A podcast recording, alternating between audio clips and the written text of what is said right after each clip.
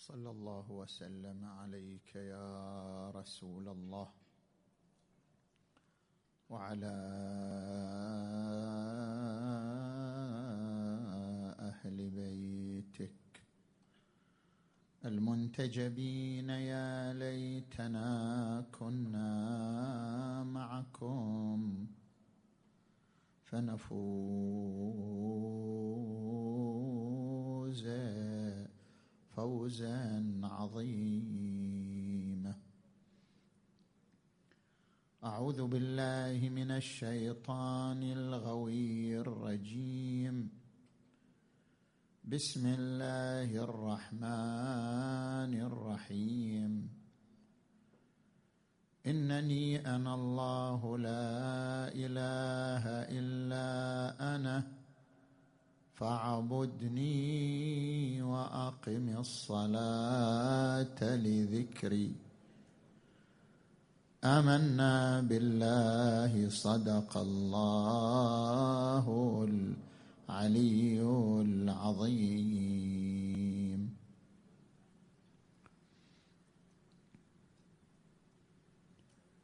انطلاقا من الآية المباركة نتحدث عن محاور ثلاثة حول فطرية الإيمان بالله وحول حقيقة العبادة والتجليات الروحية للعبادة. نأتي إلى المحور الأول. التوجه إلى الله تبارك وتعالى والإيمان به. هل هو أمر فطري في طبيعة الإنسان أم أنه يخضع للتلقين الأسري والضغوط الاجتماعية؟ كثير من الليبراليين كتبوا أن التدين والإيمان بالله هو ينشأ عن تلقين الأسرة أو عن ضغوط المجتمع وليس امرا فطريا وليس امرا من طبيعة الإنسان. لكن هناك في المقابل مجموعة من فلاسفة الغرب يؤمنون أن التدين والإيمان بالله ينبع من الداخل ينبع من فطرة الإنسان ومن جبلة الإنسان وليس خاضعا لتلقين أو ضغوط. أذكر لك كلمات ثلاثة من فلاسفة ومفكري الغرب يرشدون إلى هذه النقطة ألا وهي فطرية التدين فطرية الإيمان بالله تبارك وتعالى. الفيلسوف الأول شيلير ماخر الفيلسوف الألماني الذي عاش في القرن التاسع عشر له كتاب عن الدين خطاب لمحتقريه من المثقفين. هكذا اسم كتابه يخاطب من يحتقر الدين من المثقفين. عن الدين خطاب لمحتقريه من المثقفين.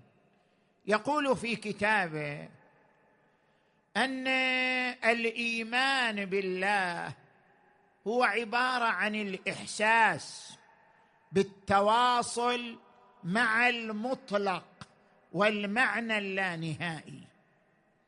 الله مطلق لا حدود له.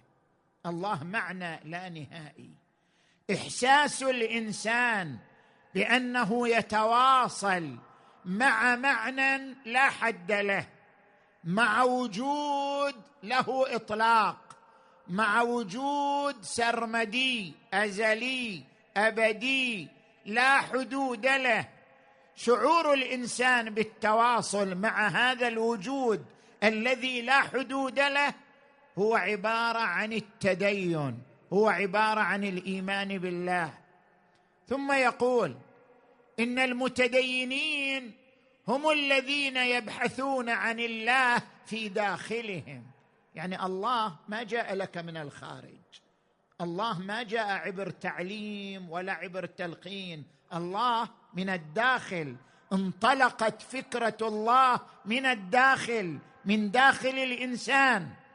المتدينون هم الذين يبحثون عن الله في داخلهم لأنهم يرون لله حضورا فطريا في أنفسهم يبحثون عن ذلك الحضور الفطري لله تبارك وتعالى.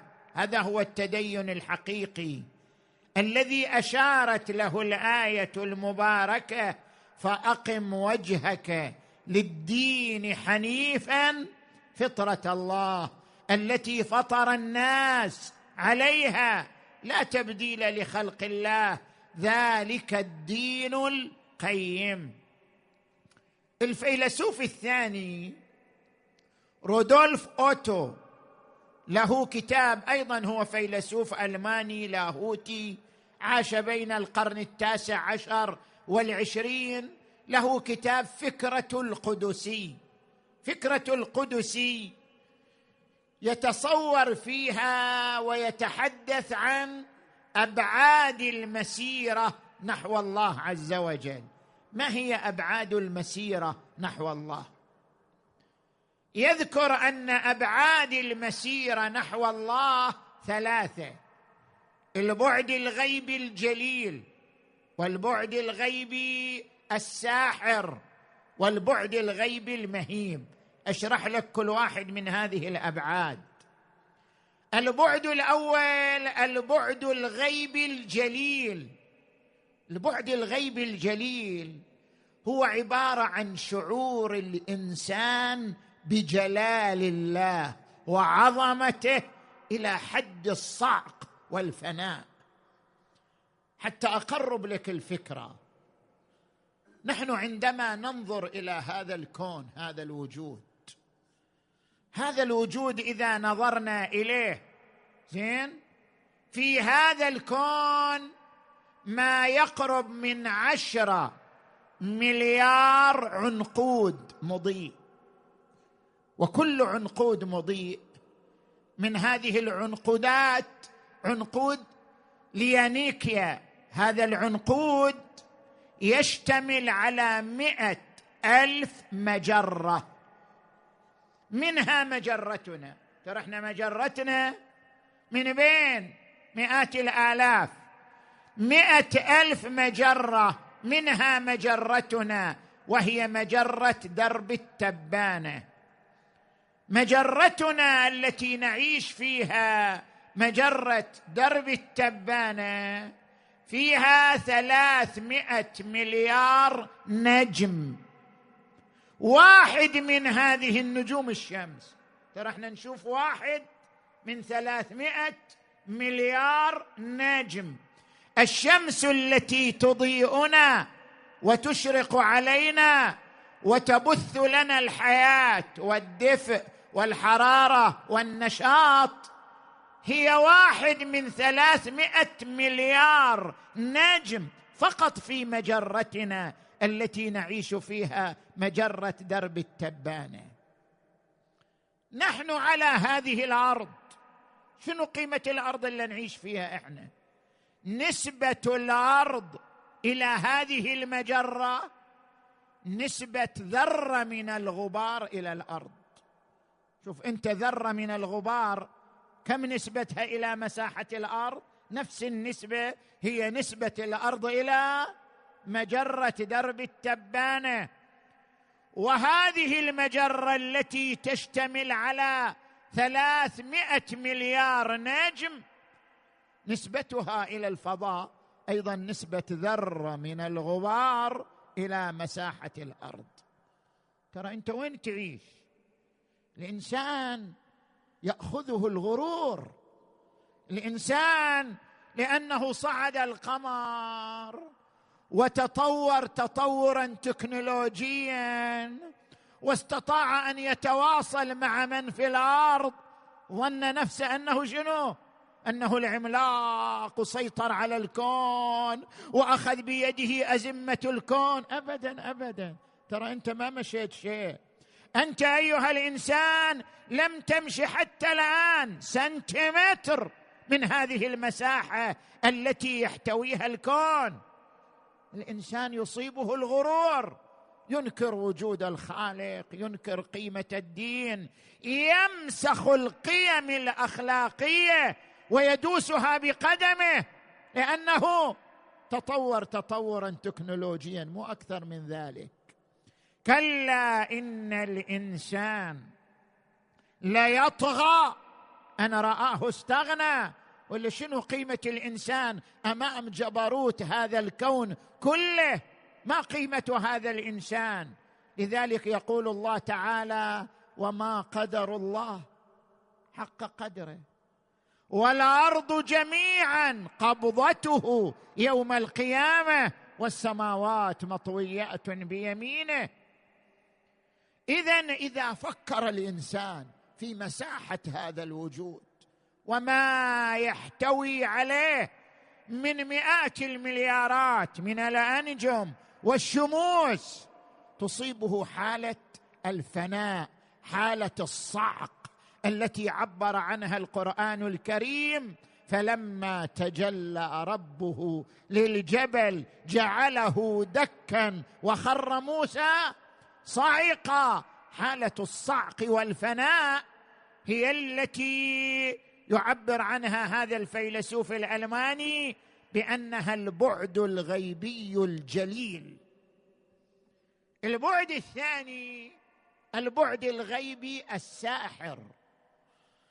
كما أن لله جلالا فإن له جمالا. الإنسان عندما ينظر إلى جمال الطبيعة عندما ينظر إلى جمال نعمة الله تعالى وإن تعدوا نعمة الله لا تحصوها.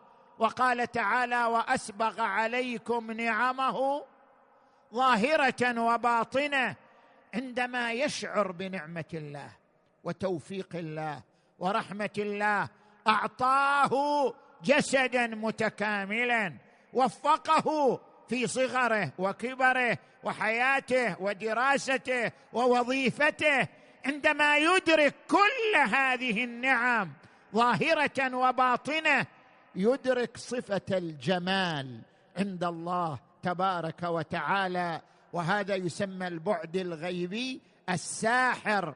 ومن الناس من يتخذ من دون الله أندادا يحبونهم كحب الله والذين آمنوا أشد حبا لله. البعد الثالث ألا وهو البعد المهيب. البعد المهيب عبارة عن الشعور بالتوازن بين قوة الخوف وقوة الرجاء. الإنسان إذا أسرف في الذنوب والمعاصي وتمرد على الخطوط الحمراء يشعر بالخوف يشعر بالهلع والإنسان إذا نظر وقرأ رحمة الله الواسعة وكرمه المتدفق يشعر بالرجاء فيعيش حالة التأرجح بين الخوف وبين الرجاء. كما ورد عن الإمام زين العابدين علي عليه السلام إذا رأيت ذنوبي جزعت وإذا رأيت كرمك طمعت. أنا بين الخوف والرجاء بين قوتين بين طاقتين طاقة الخوف وطاقة الرجاء. لو اعتمد الإنسان على الخوف فقط فقدت العباده معناها. إذا أنا أعبد فقط للخوف العبادة لا يكون لها ذوق لا يكون لها طعم.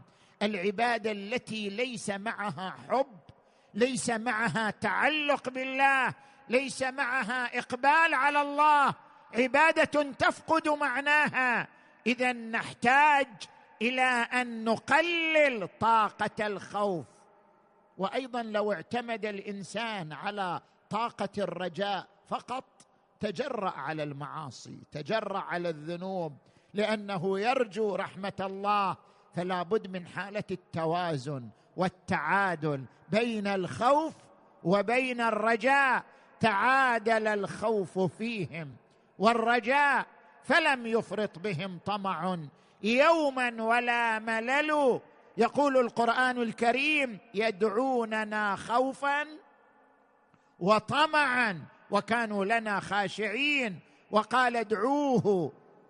وقال تبارك وتعالى يدعوننا رغبا ورهبا وكانوا لنا خاشعين. وقال تبارك وتعالى فادعوه خوفا وطمعا إن رحمة الله قريب من المحسنين.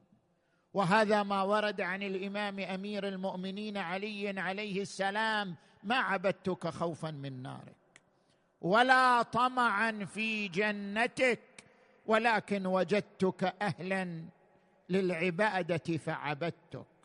هذا الفيلسوف الثاني. فيلسوف الثالث جاستن باريت. هذا بروفيسور في علم النفس والتنمية البشرية بجامعة اوكسفورد ومتخصص في علم الإدراك الديني وهو فيلسوف معاصر. له كتاب فطرية الإيمان. في هذا الكتاب يقول كل مولود يولد وهو يؤمن بالله. مستحيل ما يؤمن بالله. الإيمان ينبع مع الولادة. كل مولود يولد يولد ومعه إيمان بالله تبارك وتعالى. الانحراف هو الطارئ وليس الإيمان هو الطارئ. الإيمان لا يحتاج إلى تعليم. لو ترك الإنسان وحده وصل إلى الله تبارك وتعالى كما ورد عن الرسول محمد.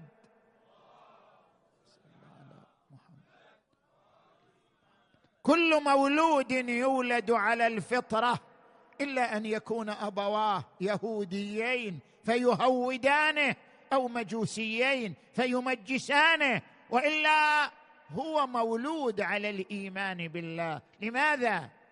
كل إنسان يمتلك بالفطرة فضول المعرفة فضول البحث فضول كشف الأسرار كل إنسان بطبعه. فإذا رأى الإنسان التصميم الذكي للكون أن الكون محكم يسير على نظام دقيق هذا الوجود كله يقوم على القوى الأربع قوة الجاذبية. قوة الكهرومغناطيسية قوة النووية الشديدة قوة النووية الضعيفة يقوم على قوى أربع من دون أن تطغى. قوة على قوة أخرى بشكل متوازن دقيق جدا. وكل الكواكب والمجرات تسير طبق نظام محكم لا يتخلف ولا يختلف. انت تصور مئات المليارات من النجوم والكواكب وهي تخضع لنظام دقيق في كل ثانية. لا يتخلف ولا يختلف. إذا الإنسان أدرك هذا قاده ذلك إلى الإيمان بوجود عقل ومصمم ذكي لهذا الكون. لا الشمس ينبغي لها أن تدرك القمر ولا الليل. سابق النهار وكل في فلك يسبحون. اذا هذا ما يفسر به العلاقة الفطرية مع الله تبارك وتعالى. زين نجي إلى المحور الثاني من حديثنا. ما هي حقيقة العبادة؟ عندما يقول القرآن الكريم وما خلقت الجن والانس الا ليعبدون. ويقول القران الكريم انني أنا الله لا اله الا أنا فاعبدني. ما هي العبادة؟ ما هي حقيقة العبادة؟ قلنا العباده أمر فطري في الإنسان لكن ما هي حقيقة العبادة؟ حقيقة العبادة لها تجليات ثلاث. التجلي الأول الخضوع لله بداعي الاستحقاق. الإنسان أحيانا قد يخضع للشيطان. الخضوع للشهوة خضوع للشيطان. الانسان عندما يخضع لشهوته يخضع لغريزته وما أبرئ نفسي إن النفس لأمارة بالسوء إلا ما رحم ربي. خضوع للشهوات الخضوع للغرائز خضوع للشيطان كما قال تبارك وتعالى. كما قال تبارك وتعالى ألم أعهد إليكم يا بني آدم أن لا تعبدوا الشيطان؟ يعني أن لا تخضعوا له. إنه لكم عدو مبين. وأن اعبدوني هذا صراط مستقيم. اذا هناك خضوع للشيطان وهناك خضوع بداعي المحبة كالخضوع للأبوين. خضوع للأبوين ليس عبادة خضوع للأبوين بداعي المحبة. يقول القرآن الكريم واخفض لهما جناح الذل من الرحمة وقل رب ارحمهما كما ربياني صغيرا. وهناك خضوع بداعي الخوف انت أحيانا تخضع لانسان خوفا منه كما ورد عن الرسول صلى الله عليه وآله ومنهم من يحترم اتقاء شره. اكو انسان تحترمه اتقاء شره هذا أيضا ليس عبادة. اذا أين العبادة؟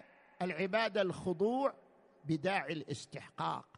الخضوع لله لأنه يستحق الخضوع. الخضوع لله لأنه يستحق الخضوع. هي حقيقة العبادة. ورد عن الإمام أمير المؤمنين علي عليه السلام إن قوما عبدوا الله رغبة فتلك عبادة التجار. وإن قوما عبدوا الله رهبة فتلك عبادة العبيد. وإن قوما عبدوا الله شكرا فتلك عبادة الأحرار. التجلي الثاني للعبادة إبراز العبودية. السيد الطباطبائي صاحب تفسير الميزان في الجزء الأول من تفسير الميزان في صفحة سبعة وثلاثين في تفسير قوله تعالى إياك نعبد. شنو معنى إياك نعبد؟ أنت تقرأها في الصلاة؟ ما معنى إياك نعبد؟ يقول إياك نعبد يعني إبراز العبودية. إبراز العبودية يعني إبراز المملوكية. إياك نعبد يعني أنا مملوك لك وأنت تتصرف في ملكك بما تريد. هذا معنى إياك نعبد. إياك نعبد يعني يا رب أبرز لك وأقر لك بأنني عبد ملك وأنت تتصرف في ملكك بما تريد كما قال تبارك وتعالى وإن من في السماوات والأرض إلا آتي الرحمن عبدا. عبدا يعني مملوك يتصرف الله فيه بما يريد. إنا لله وإنا إليه راجعون. هذا التجلي الثاني للعباده أن تبرز العبودية والمملوكية. التجلي الثالث للعباده انتصار المعنى على المادة. انتصار العقل على النفس. إذا انتصر عقلك على غرائزك فهي حقيقة العبادة فهي جوهر العبادة. خل أبين لك هذا الإنسان عنده عدة لذات عنده لذة حسية وعنده لذة نفسية وعنده لذة عقلية وعنده لذة روحية. أعظم اللذات اللذة الروحية. اللذة الحسية إذا أكل الإنسان طعاما لذيذا هذه لذة حسية وهي لذة مؤقتة.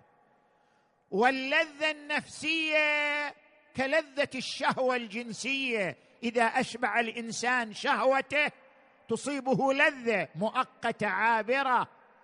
واللذة العقلية إذا تعلم الإنسان معلومة جميلة يصير عنده لذة. هذه لذة عقلية. واللذة الروحية هي لذة الارتباط بالله والتعلق بالله. لذة المناجاة مع الله لذة انتصار العقل على النفس. لذلك يقول علماء الأخلاق اللذة في ترك اللذة. كيف يعني اللذة في ترك اللذة؟ يعني الإنسان إذا تعرض لإغراء تعرض لإثارة فثارت شهوته. وثارت غريزته وأراد أن يشبع غريزته وشهوته بأي نحو كان ثم أعرض عن ذلك وصمد أمام شهوته وقاوم غريزته وتحدى نفسه الأمارة بالسوء. هنا يحصل على لذة عظمى وهي اللذة الروحية. اللذة في ترك اللذة. لذتك الحقيقية أن لا تنساق وراء لذتك الشهوية. لذتك الحقيقية أن لا تخضع للذات غرائزك وشهواتك. انتصار النفس انتصار العقل على الشهوات هي اللذة الحقيقية وهي العبادة الحقيقية. ورد عن الإمام أمير المؤمنين علي عليه السلام وما ابرئ نفسي ان النفس لاماره بالسوء. قال وانما هي نفسي اروضها بالتقوى. اروضها بالتقوى يعني أعيش اللذة الروحية بترك اللذة الحسية والمادية والنفسية. زين. نجي الآن إلى المحور الثالث. المحور الثالث ألا وهو ما يتعلق بطعم الصلاة وذوق الصلاة. نحن أغلبنا ما أقول كلنا لا فينا من هو شديد التعلق بالله. أغلبنا أغلبنا يعيش مرض وهو مرض الجفاف الروحي. شلون يعني مرض الجفاف الروحي؟ يعني أن تشعر بأنك جاف. مع الله عز وجل. أرواحنا تعيش جفاف مع الله تعيش يبوسة مع الله تعيش تصحر وتحجر مع الله تبارك وتعالى. هذا مرض مرض الجفاف الروحي. إذا تريد تكتشف أن عندك هذا المرض أو ما عندك هل فعلا أنا أعيش مرض جفاف العلاقة مع الله تبارك وتعالى أم لا؟ هناك ثلاثة أعراض لهذا المرض. العرض الأول أن لا تشعر بلذة العبادة. تصلي بس ما تشعر أن للصلاة لذة. صلاة كأنها حركات رياضية تقوم بها وتنتهي. روتين تستمر عليه. لا تشعر بلذة الصلاة لا تشعر بلذة الدعاء لا تشعر بلذة قراءة القرآن لا تشعر بلذة العبادة بمختلف صورها. عدم الشعور بلذة العبادة يعني أنني مريض. وهذا المرض يسمى مرض جفاف الروح يعني روحي مثل الصحراء. الصحراء الخالية من الماء والحياة الصحراء التي تحتاج إلى الماء إلى النبض إلى الزرع. أرواحنا تعيش هذا الجفاف جفاف التصحر في العلاقة مع الله تبارك وتعالى.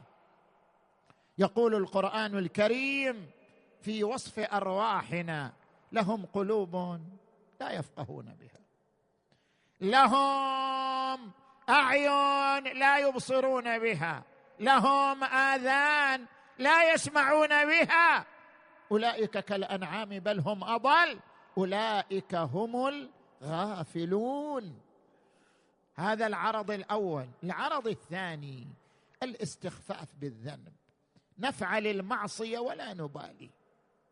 تمر علينا المعصية والذنب ولا نبالي بهما.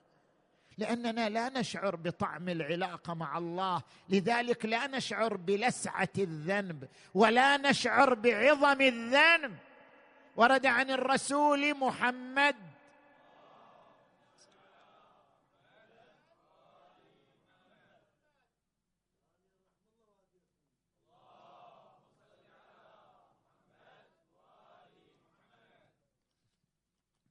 ثالثة اللهم صل على محمد أشد الذنوب ما استهان به صاحبه. كل ذنب حتى لو صغير. إذا أنت تقول هذا ذنب بكرة أتوب. هذا ذنب مو مهم. مو أنا أول واحد يذنب. كل العالم تذنب. هذا أعظم ذنب. أشد الذنوب ما استهان به صاحبه. وورد عن الإمام أمير المؤمنين علي عليه السلام إن المنافق إذا أذنب كان ذنبه كذبابه مرت على أنفه فأطارها بيده. وإن المؤمن إذا أذنب كان ذنبه كصخرة على صدره. هذا هو الفرق بين المؤمن والمنافق. المنافق إذا أذنب يقول شكوا بي اخو أنا أذنبت. مثلي مثل غيري. مثل ذبابة تمر عليك وتبعدها بيدك. أما المؤمن إذا أذنب يشعر بالضيق بالندم بالحسرة كأن الذنب صخرة ثقيلة خيمت على صدره وعلى أنفاسه. الاستهانة بالذنب عرض يدل على مرض وهو مرض الجفاف الروحي العرض الثالث الانغماس في عالم الدنيا. كيف يعني الانغماس في عالم الدنيا؟ أنت تشوف كل واحد منا من الصباح يخرج إما إلى الوظيفة أو إلى علاقاته العامة وما يرجع إلا قريب الليل. وإذا رجع قريب الليل شو يسوي؟ يريد يرتاح يأكل يشرب ينام يجلس مع عائلته ثم يتكرر نفس الروتين في اليوم الثاني. وهكذا يمضي العمر. يمضي العمر كله التعلق بهذا العالم المادي. انت في اليوم كم ساعة تقضيها مع الله؟ كم؟ 23 ساعة ليست مع الله. واليوم كله 24 ساعة. 23 ساعة ليست مع الله. 23 ساعة موزعة بين الوظيفة وبين الطعام والشراب وبين النوم وبين العلاقات الاجتماعية. 23 ساعة ليست مع الله بقيت ساعة واحدة من اليوم. إذا تجمع الصلوات كلها كل صلواتنا الفجر والظهرين والعشاءين وأدعيتنا ونافلتنا. كم تصل؟ نص ساعة؟ خمسين دقيقة؟ يعني أربعون دقيقة من أربعة وعشرين ساعة هي فقط علاقتنا مع الله عز وجل. أغلب أوقاتنا أغلب جهودنا أغلب طاقاتنا هي منصرفة لعالم المادة. ليس لله نصيب من طاقتنا وأوقاتنا إلا مقدار نصف ساعة في اليوم. ونحن مع ذلك نأتي بها سريعا عابرا وهي ما تزيد على نصف ساعة في اليوم. الإمام أمير المؤمنين علي عليه السلام دخل سوق البصرة. سوق لما كان في البصرة دخل السوق. رأى الناس بعد سوق هذا يبيع وهذا يشتري وهذا يحلف وهذا يساوم وهذا يكذب وهذا يخدع وهذا يغش. سوق قائمة. وقف الإمام أمير المؤمنين ونظر إلى الناس. فبكى بكى. ثم قال يا عبيد الدنيا وعمال أهلها إذا كنتم بالنهار تحلفون. دائما هذه الكلمة والله والله على كل على كل كلمة على كل فكرة. إذا كنتم بالنهار تحلفون وبالليل تنامون. وما بين ذلك أنتم غافلون. فمتى تعدون الزاد وتستعدون للمعاد؟ متى؟ إذا من أربعة وعشرين ساعة فقط أربعين دقيقة مع الله هل هذا هو الزاد؟ فمتى تعدون الزاد وتستعدون للمعاد؟ اذا هذا الانصهار مع عالم المادة وإغفال العلاقه مع الله عز وجل علامة على مرض نعيشه ألا وهو مرض الجفاف الروحي مرض الغفله عن ذكر الله تبارك وتعالى. من هنا لا علاج لهذا المرض إلا الصلاة الخاشعة. إذا نريد علاج لهذا المرض الصلاة الخاشعة. قد أفلح المؤمنون الذين هم في صلاتهم خاشعون. صل بتأني. صل بحالة من الخشوع. صل بحالة من تذكر القبر وتذكر الآخرة وتذكر الوقوف بين يدي الله. صل وأنت تفكر في الله. لا في شغلك وعملك وزواجك وحياتك ودراستك. صل مع بعض الأفكار مع الله عز وجل. قد أفلح المؤمنون الذين هم في صلاتهم خاشعون. وقال تبارك وتعالى إنني أنا الله لا إله إلا أنا فاعبدني وأقم الصلاة لذكري. مو أقم الصلاة لذكرك أنت قاعد تقيم الصلاة لذكرك. انت قاعد تقيم الصلاة لذكر دراستك ووظيفتك وأعمالك وعلاقاتك بمجرد أن تدخل الصلاة جاءت كل الأفكار عن العالم الذي تعيش فيه أثناء الصلاة. أنت ما قاعد تصلي لذكري قاعد تصلي لذكرك. وأقم الصلاة لذكري. يعني أن تعيش أثناء الصلاة ذكري. وأن تستحضر رقابتي وأن تستحضر الوقوف بين يدي وأن تستحضر كيف تمر على الميزان والصراط والحساب. وأقم الصلاة لذكري. الصلاة الخاشعة هي علاج الجفاف الروحي. لذلك قال تبارك وتعالى واستعينوا بالصبر والصلاة وإنها لكبيرة. الصلاة الخاشعة مو شوية هي كبيرة لكن من يعتاد عليها سيعتاد وإنها لكبيرة إلا على الخاشعين. لذلك عندما نقرأ سيرة أهل البيت سيرة الأئمة من أهل البيت صلوات الله عليهم نرى هذه الصور الرائعة من الصلاة الخاشعة. الإمام أمير المؤمنين علي عليه السلام يصلي والحرب قائمة والسهام تنفذ إلى بدنه فلا يشعر بها. شغله لقاء الله عن كل الآلام عن كل الوخزات للسهام والنبال. لذلك ورد عن الإمام أمير المؤمنين الجلسة في المسجد أحب إلي من الجلسة في الجنة. صور. إحنا كنا نحب الجلسة في الجنة. الامام علي يقول الجلسة في المسجد أحب إلي من الجلسة في الجنة. لأن في الجلسة في الجنة رضا نفسي وفي الجلسة في المسجد رضا ربي ورضا ربي أحب إلي من رضا نفسي. أنا علاقتي مع الله. علاقة الحب علاقة المناجاة علاقة العشق علاقة التعلق. لذلك لا تشغلني سهام ولا نبال عن هذه العلاقة الوطيدة مع الله تبارك وتعالى. هذا الإمام أمير المؤمنين وهذا الحسين بن علي يصلي يوم عاشوراء في وسط زخم القتال يقف للصلاة والسهام تترى عليه كرش المطر فلا يبالي بها. لذلك عندما نزور الإمام الحسين ماذا نقول؟ أشهد أنك قد أقمت الصلاة. أقمت الصلاة غير صليت. كل الناس كل المؤمنين يصلوا. إيش معنى أنا أجي أقف على إمام معصوم أقول له أشهد أنك صليت؟ صليت. كثير من المؤمنين يصلوا. إقامة الصلاة غير الصلاة. الصلاة أغلب المؤمنين يصلون.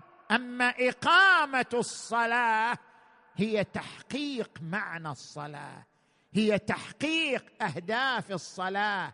هي تحقيق جوهر الصلاة. هذا معنى أشهد أنك قد أقمت الصلاة. هناك من يصلي وهناك من يقيم الصلاة. إقامة الصلاة تحقيق معناها تحقيق جوهرها. إن الصلاة تنهى عن الفحشاء والمنكر. الصلاة الخاشعة هي التي تنهى عن الفحشاء والمنكر. من صلى صلاة خاشعة أقام الصلاة. وأما من صلى صلاة روتينية سريعة عابرة هذا صلى لكنه لم يقم الصلاة. الإمام الحسين أقام الصلاة. أشهد أنك قد أقمت الصلاة لأنك حققت معاني الصلاة على الأرض. الحسين حقق معاني الصلاة على الأرض عندما فدى الدين بنفسه وبدمه وبكل ذريته فدى دينه. ألا وإني زاحف بهذه الأسرة مع قلة العدد.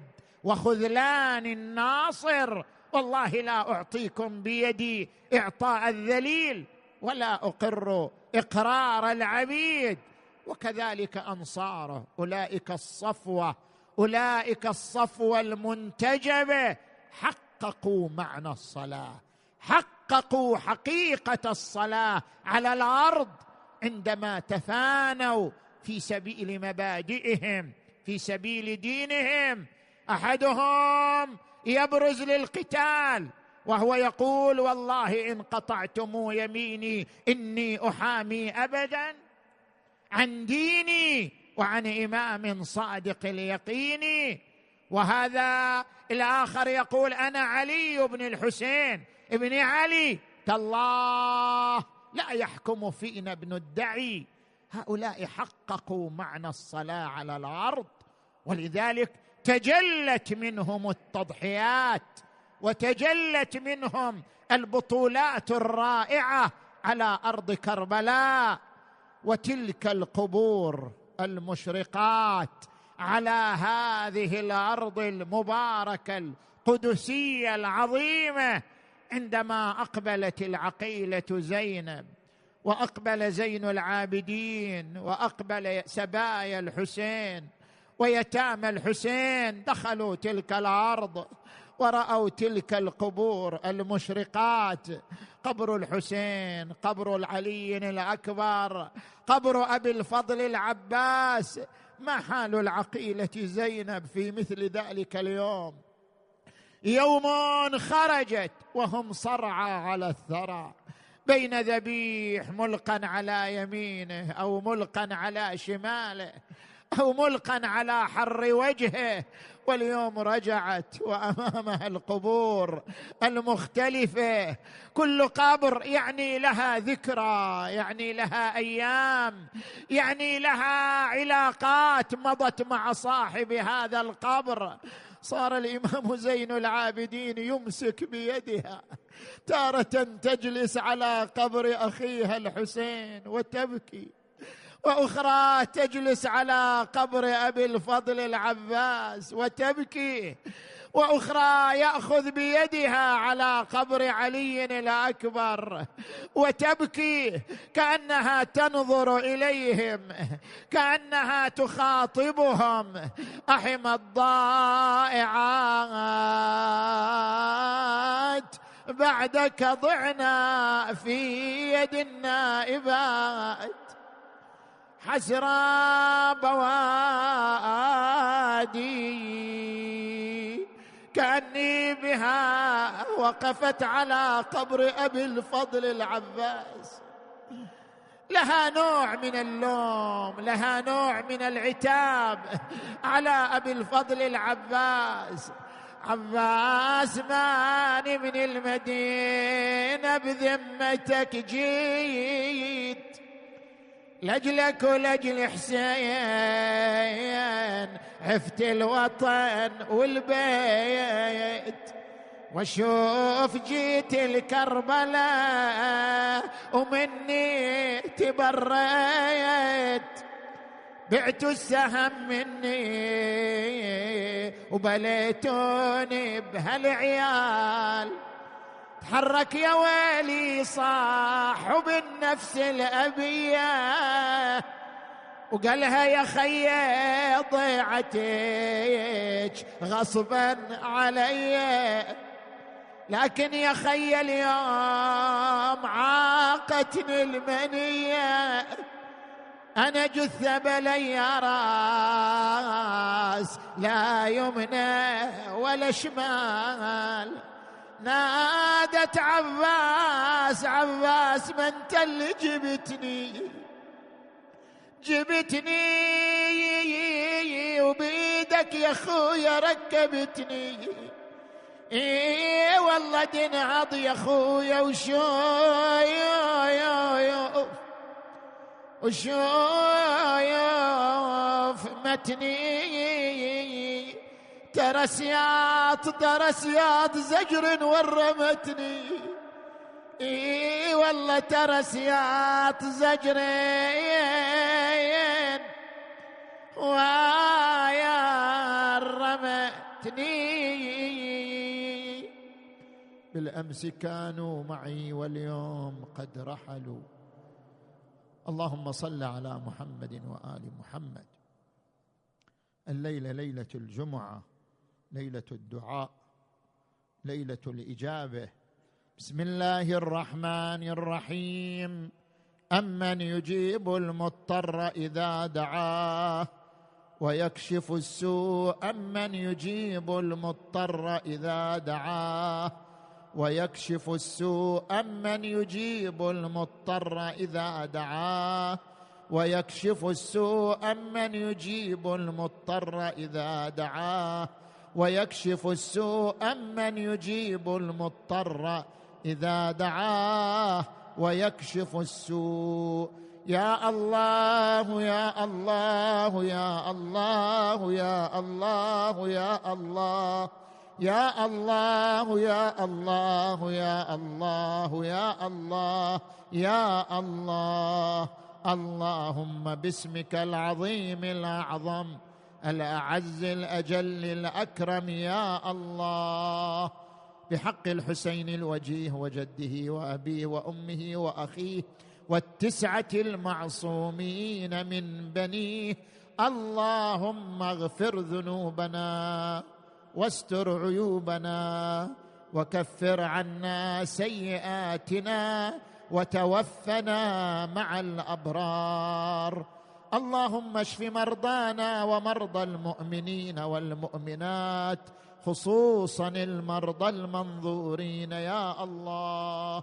واقض حوائجنا وحوائج المؤمنين والمؤمنات وتقبل أعمالنا يا الله. الدعاء لولي الأمر. اللهم صل على محمد وآل محمد. اللهم كن لوليك الحجة ابن الحسن صلواتك عليه وعلى آبائه في هذه ساعه وفي كل ساعة وليا وحافظا وقائدا وناصرا ودليلا وعينا حتى تسكنه أرضك طوعا وتمتعه فيها طويلا برحمتك يا أرحم الراحمين وإلى أرواح أمواتكم وأموات المؤسسين والمؤمنين والمؤمنات الفاتحة تسبقها الصلوات.